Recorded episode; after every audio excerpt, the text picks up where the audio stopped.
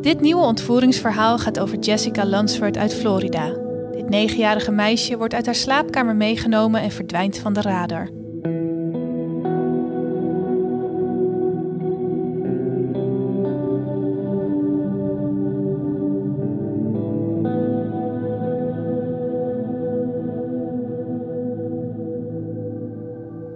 Je luistert naar seizoen 4, aflevering 2 van onze podcast Ontvoerd. Ik ben Kevin van den Berg en ik zit hier samen met Maya Noordam. Zoals iedere week duiken we in een ontvoeringszaak die wereldwijd voor opschudding heeft gezorgd.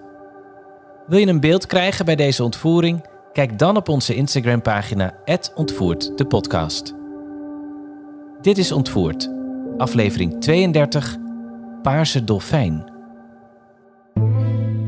Onze waargebeurde ontvoeringsverhalen bevatten schokkende details over geweld, seksueel misbruik, claustrofobie en of mishandeling. Ben je jonger dan 18 jaar of gevoelig voor deze details? Dan adviseren we je om niet naar onze podcast te luisteren.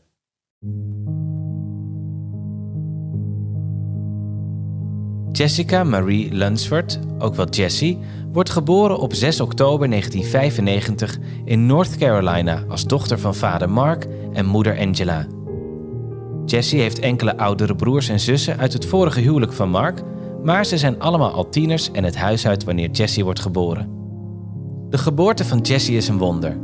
Moeder Angela heeft al zeven miskramen gehad voordat ze uiteindelijk zwanger wordt van Jessie. Zij en Mark zijn dolgelukkig zodra blijkt dat ze nu echt samen een kindje krijgen. Maar dit geluk duurt niet lang. Wanneer Jessie één jaar oud is, besluiten Mark en Angela om uit elkaar te gaan. Mark krijgt de voogdij over Jessie en voedt haar verder in zijn eentje op. De twee zijn dol op elkaar en zijn onafscheidelijk. Mark neemt Jessie zelfs mee naar zijn werk in de bouw, waar ze speelt met houtsnippers en zijn collega's. Ook rijdt hij haar rond op de tractoren en de vorkheftrucks, wat Jessie geweldig vindt. Wanneer ze vijf jaar oud is, verhuizen haar grootouders, de ouders van Mark, naar Florida. Mark en Jessie besluiten al snel om hen te volgen en de twee gaan bij Marks ouders wonen op een trailerpark in een plaats genaamd Homosessa. Het is een ideale situatie. Mark kan voor zijn ouders zorgen en zij kunnen in hun plaats weer op Jessie passen wanneer dat nodig is. Jessie is dolgelukkig in Florida. Ze heeft alles wat ze nodig heeft en wordt ontzettend verwend door haar vader en grootouders. Haar oma Ruth neemt haar vaak mee naar buiten om te wandelen, spelen of winkelen. Jessie is dol op poppen en gaat regelmatig samen met haar oma naar de stoffenwinkel om stoffen uit te kiezen waarvan Ruth vervolgens poppenkleertjes maakt. Haar vader Mark neemt Jessie vaak mee voor karaoke of om ergens te gaan eten. Hij is lid van een motorclub en rijdt soms voorzichtig een klein rondje met haar achterop. Ook neemt hij haar mee naar de kerk en wanneer ze ouder wordt, volgt Jessica ook lessen bij de zondagsschool. Zij en haar vader maken vaak zogenaamd ruzie over wie het meest van wie houdt. Al met al staat Jessie bekend om haar lieve, vriendelijke en zorgzame persoonlijkheid. Ze is vrij rustig en soms ook verlegen. Maar als ze zich op haar gemak voelt, is ze heel zelfverzekerd en spontaan. Ze is erg aanhankelijk en is dol op knuffelen. Ook houdt ze van knuffelbeesten, waarvan ze een enorme collectie heeft.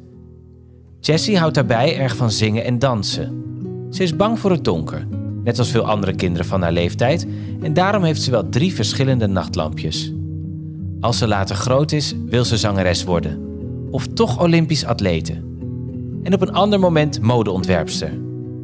Jessica Lunsford is al met al een heel enthousiast en gelukkig meisje.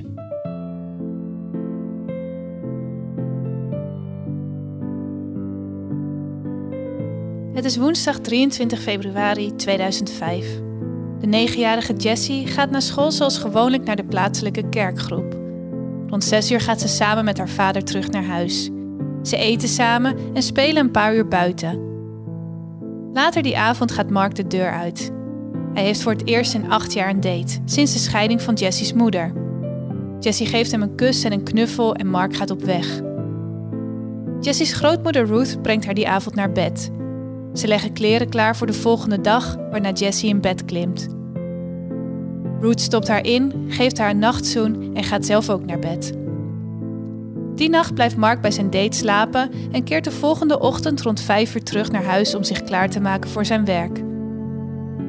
Hij begint zich om te kleden wanneer hij Jessie's wekker hoort afgaan in haar slaapkamer. Het is tijd voor haar om op te staan voor school. Normaal gesproken wordt Jessie meteen wakker, maar de wekker blijft doorrinkelen. Mark denkt dat ze diep in slaap is, dus hij loopt naar haar kamer om haar wakker te maken.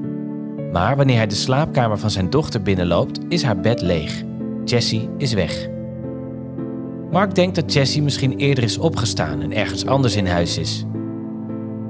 Dus hij loopt door het hele huis, maar Jessie is nergens te bekennen.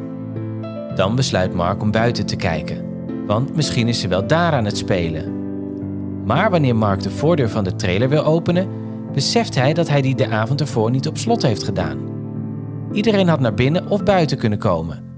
Hij opent de deur en kijkt naar buiten, maar hij ziet geen spoor van zijn dochter. Jessie is nergens te bekennen.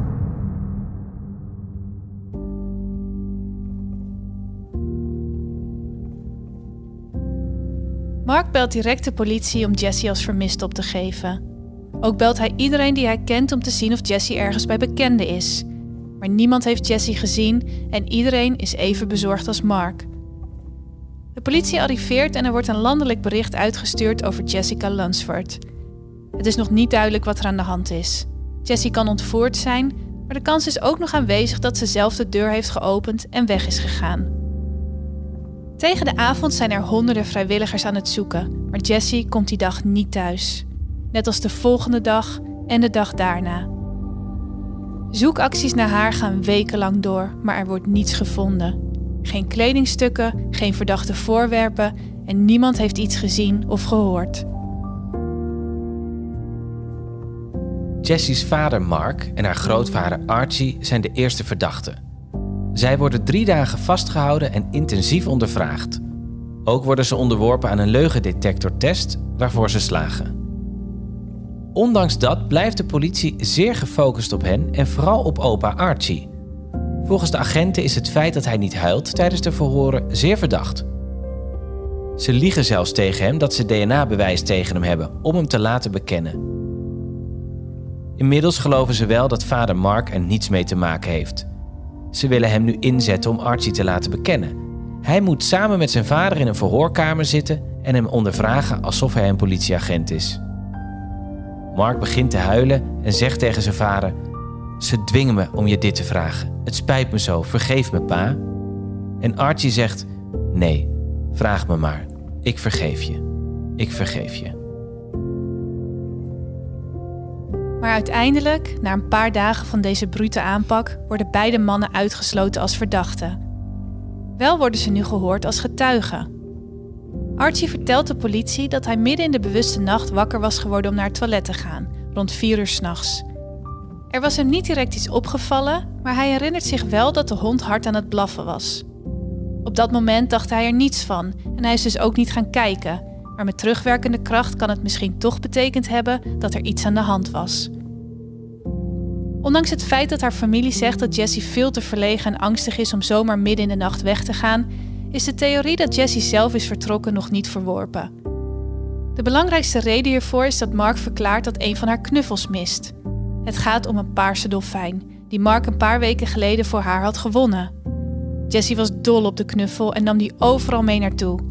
Is ze dan toch zelf op pad gegaan, samen met haar knuffel?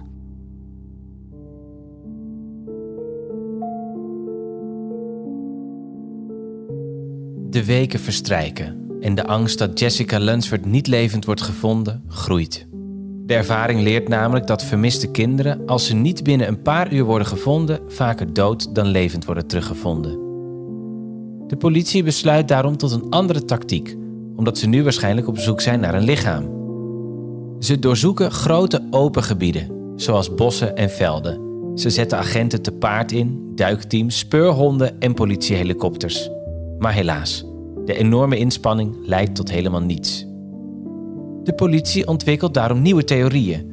Misschien is Jessie wel naar haar moeder Angela gegaan, die ze al vier jaar niet heeft gezien. Maar dat lijkt onlogisch. Angela woont in een andere staat met een nieuwe echtgenoot en een kind. Ze wordt wel aan een leugendetectortest onderworpen maar ze lijkt niets te weten van wat er met Jessie is gebeurd. Een andere theorie is dat Jessie wellicht actief was in chatrooms. Misschien had ze er wel mee ingestemd om een vreemde te ontmoeten. Maar de laptop van het gezin wordt in beslag genomen en deze theorie wordt al snel van tafel geveegd. De belangrijkste theorie blijft nog altijd dat er sprake is van ontvoering. Maar ondanks alle zoektochten is er nog altijd geen spoor van Jessie. Na drie weken wordt Florida getroffen door extreme weersomstandigheden, waardoor de fysieke zoektocht wordt gepauzeerd.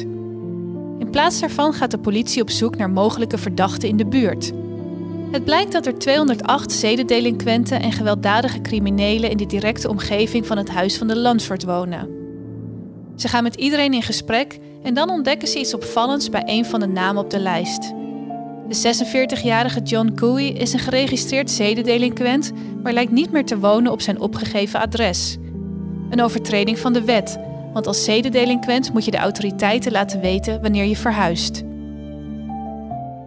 Los van de zaak van Jesse is dit dus een strafbaar feit en de politie gaat naar hem op zoek om hem te arresteren. Ze komen er echter achter dat Cooey bij zijn zus Dorothy woont in een trailer op slechts 100 meter van die van de Lunsfords. Bij hen wonen ook nog de man van Dorothy, haar dochter en dienstvriend. Dus de politie haast zich naar Dorothy's trailer, maar Cooey is niet aanwezig.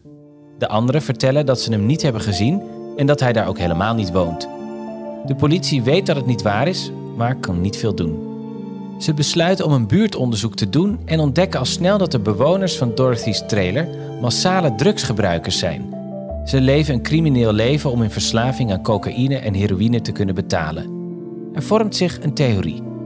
De politie denkt nu dat Cooey heeft ingebroken in de trailer van de Lunsfords om hen te beroven en dat hij vervolgens Jesse heeft ontvoerd en is gevlucht.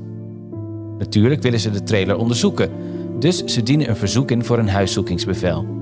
Dat duurt echter een paar dagen, die de politie gebruikt om onderzoek te doen naar John Cooey. Want wie is dit eigenlijk?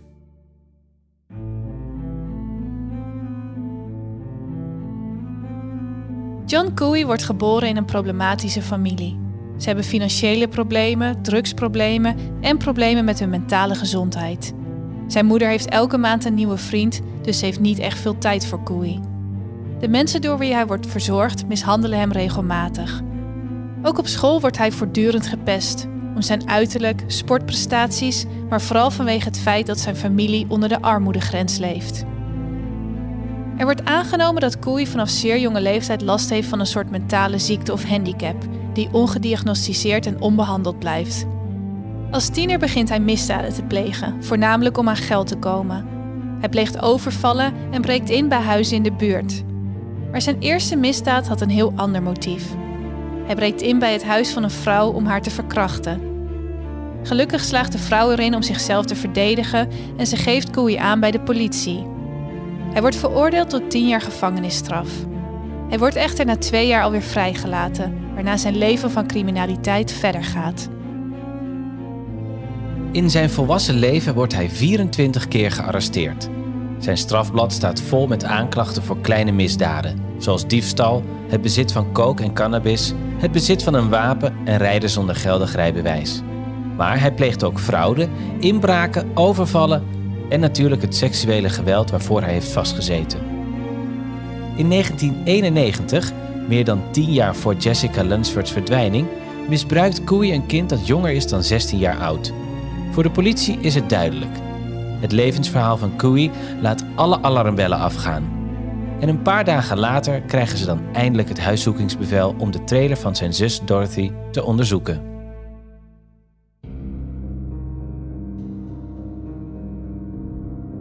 Het bevelschrift voor de huiszoeking wordt gegeven op 18 maart, bijna een maand na de verdwijning van Jesse. De politie heeft nog altijd geen idee waar Cooey is wanneer ze de trailer doorzoeken. Ze lijken niets te vinden, tot een van de agenten in Cooey's vermoedelijke slaapkamer het dekbed terugtrekt en een vlek vindt op het matras.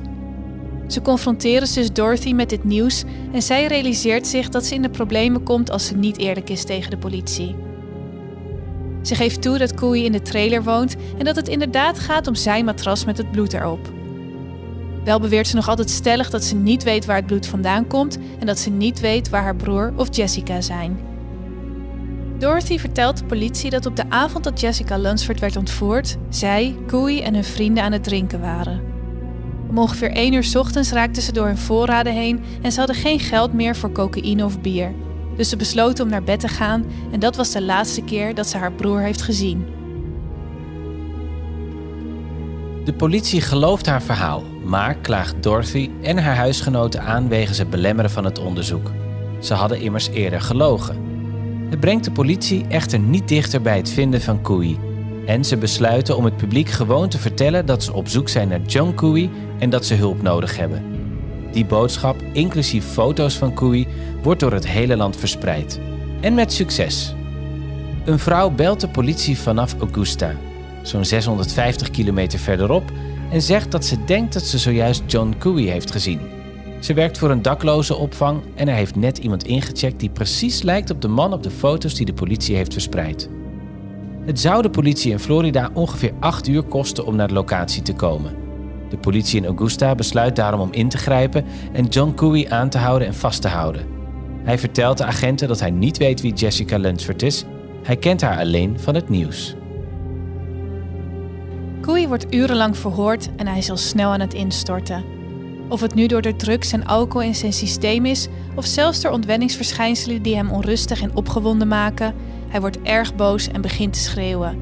Ik heb dit allemaal nooit gedaan. Ik heb eigenlijk nooit iets gedaan. Cooey vraagt een paar keer om een advocaat, maar dit wordt hem geweigerd. Ook wordt hij uitgescholden en wanneer hij aangeeft uitgeput te zijn, wordt hij genegeerd. De politie blijft hem urenlang ondervragen, maar tevergeefs. Ze komen geen stap verder. De volgende ochtend gaat Cooey echter akkoord met een leugendetectortest. Maar terwijl ze bezig zijn met de voorbereidingen, wordt het duidelijk dat hij steeds meer in paniek raakt. Totdat hij het niet meer aan kan en een bekentenis eruit flapt. Hij heeft het gedaan, hij is betrokken bij de verdwijning van Jessica. Hij wordt meegenomen naar een verhoorkamer om een formele bekentenis op camera af te leggen. Cooey begint te vertellen wat er nu echt is gebeurd.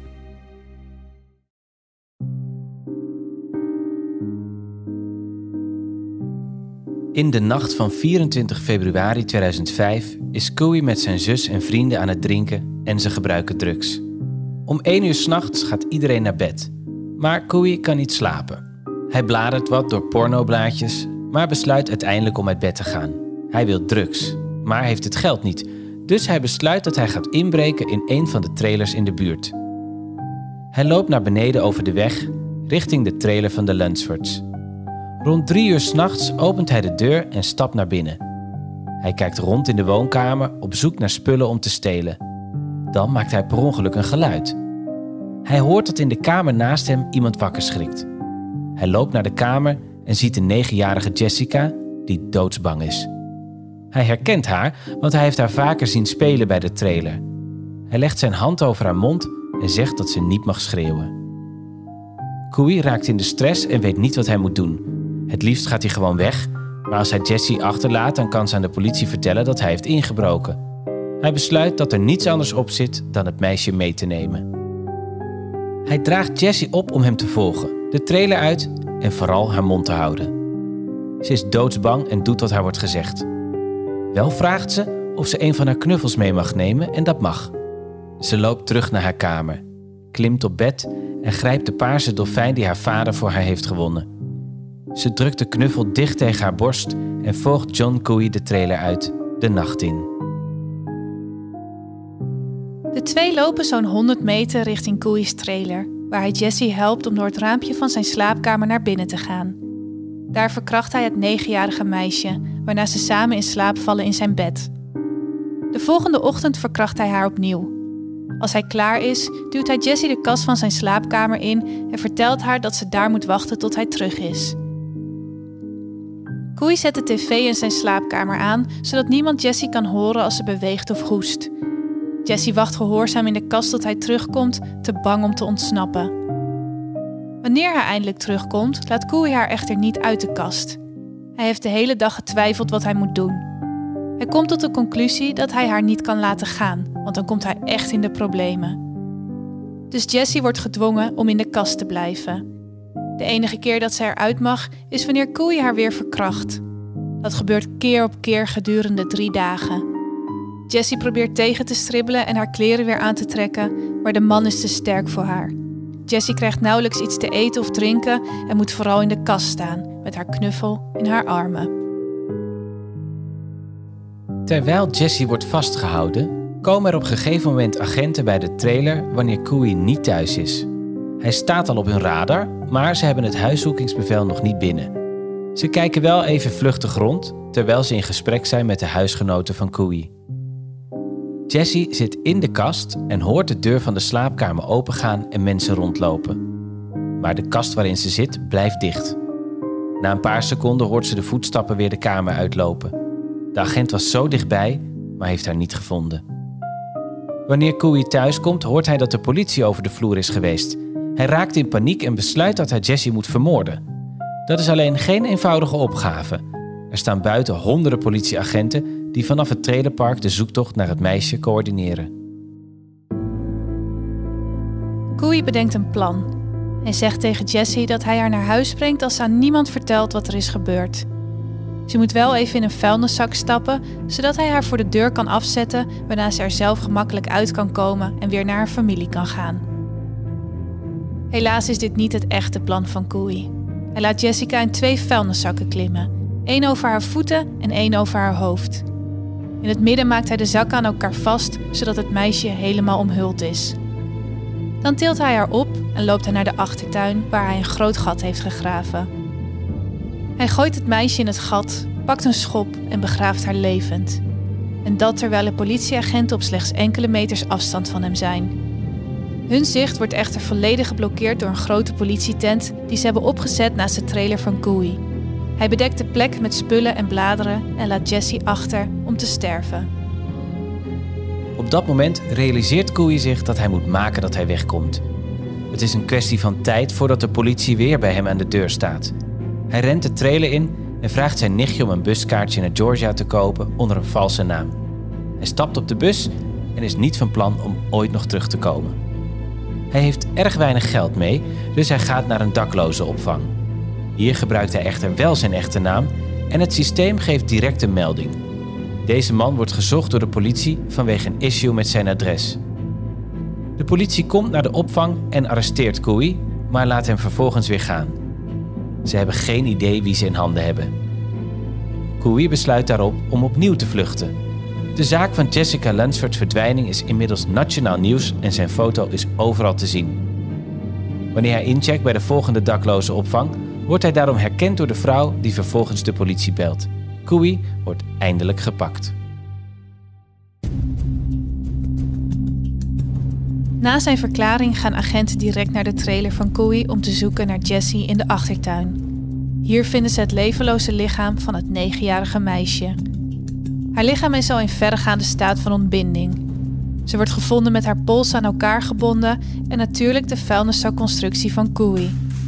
Het enige wat naar buiten steekt zijn twee vingers, in een poging van het meisje om nog te ontsnappen. In haar andere hand houdt ze haar favoriete knuffel, de paarse dolfijn die haar vader voor haar had gewonnen. Jessica's lichaam is zo erg ontbonden dat een autopsie vrijwel onmogelijk is. Pathologen stellen wel vast dat Jessica nog drie minuten in leven is geweest voordat ze stikte onder de grond en stierf. John Koei wordt beschuldigd van de moord op de negenjarige Jessica Lunsford. Ook zijn zus en de andere huisgenoten worden gearresteerd vanwege het belemmeren van het onderzoek. Het is niet duidelijk hoeveel ze wisten, maar dat ze wisten dat hij gevlucht was naar Georgia staat vast. In maart van 2007, pas twee jaar na de ontvoering en de moord op Jessica, kwam de zaak voor de rechter. De reden dat het zo lang duurde was omdat het moeilijk was om een onpartijdige jury te vinden. Uiteindelijk kwamen ze hiervoor terecht in Miami. Een grotere tegenslag voor de aanklager was dat het grootste bewijs, de bekentenis van Koei, niet gebruikt mocht worden in de rechtbank. De reden daarvoor was dat hij een oneerlijk verhoor had gehad volgens de rechter. Hij had meermaals om een advocaat gevraagd en dit niet gekregen. Zijn verklaring kon daarom niet worden gebruikt, omdat het niet volgens de regels was gegaan. Gelukkig was er volop ander bewijs. Jessica lag natuurlijk begraven in zijn tuin. Het bloed op zijn matras was van het meisje en dit was ook nog eens vermengd met sperma-DNA van Koei. Ook werden er vingerafdrukken van Jessie gevonden in zijn kast. De verdediging probeerde nog in te brengen dat Koei een verstandelijke beperking had. Ze lieten hem een IQ-test doen om dit te bewijzen. Maar Koei scoorde 78 punten, terwijl de grens voor een verstandelijke beperking onder de 70 ligt. Hun argument werd van tafel geveegd. Op 7 maart 2007 werd John Koei schuldig bevonden aan alle aanklachten en ter dood veroordeeld. Het uitvoeren van de doodstraf duurt echter altijd jaren en Koei zou zijn eigen executiedatum niet meekrijgen. Hij stierf op 30 september 2009 aan kanker, zelfs voordat er een datum was vastgesteld. Mark Lunsford was kapot van verdriet. Ook was hij woest, omdat Koei slechts twee jaar van de opgelegde tien jaar had vastgezeten voor de eerdere inbraak en poging tot verkrachting van een vrouw. Daarbij bleek dat de politie Koei twee weken voor de moord op Jessica had moeten arresteren omdat er een arrestatiebevel tegen hem uitstond. Maar dit is nooit gebeurd. Als zij hun werk goed hadden gedaan, dan was Koei niet op vrije voeten geweest op de avond van de moord. Natuurlijk was er ook veel verdriet en onbegrip voor het feit dat de trailer van Koei was onderzocht terwijl Jesse opgesloten zat in de kast. Hoewel de agenten zonder een huiszoekingsbevel niet het recht hadden om kasten te openen, is de gedachte dat ze zo dicht bij haar redding waren vreed en pijnlijk. Tot slot was het voor velen ook onbegrijpelijk dat de politie een tent had opgezet om hun werkzaamheden te organiseren, die precies het zicht op het huis van een zedendelinquent blokkeerde.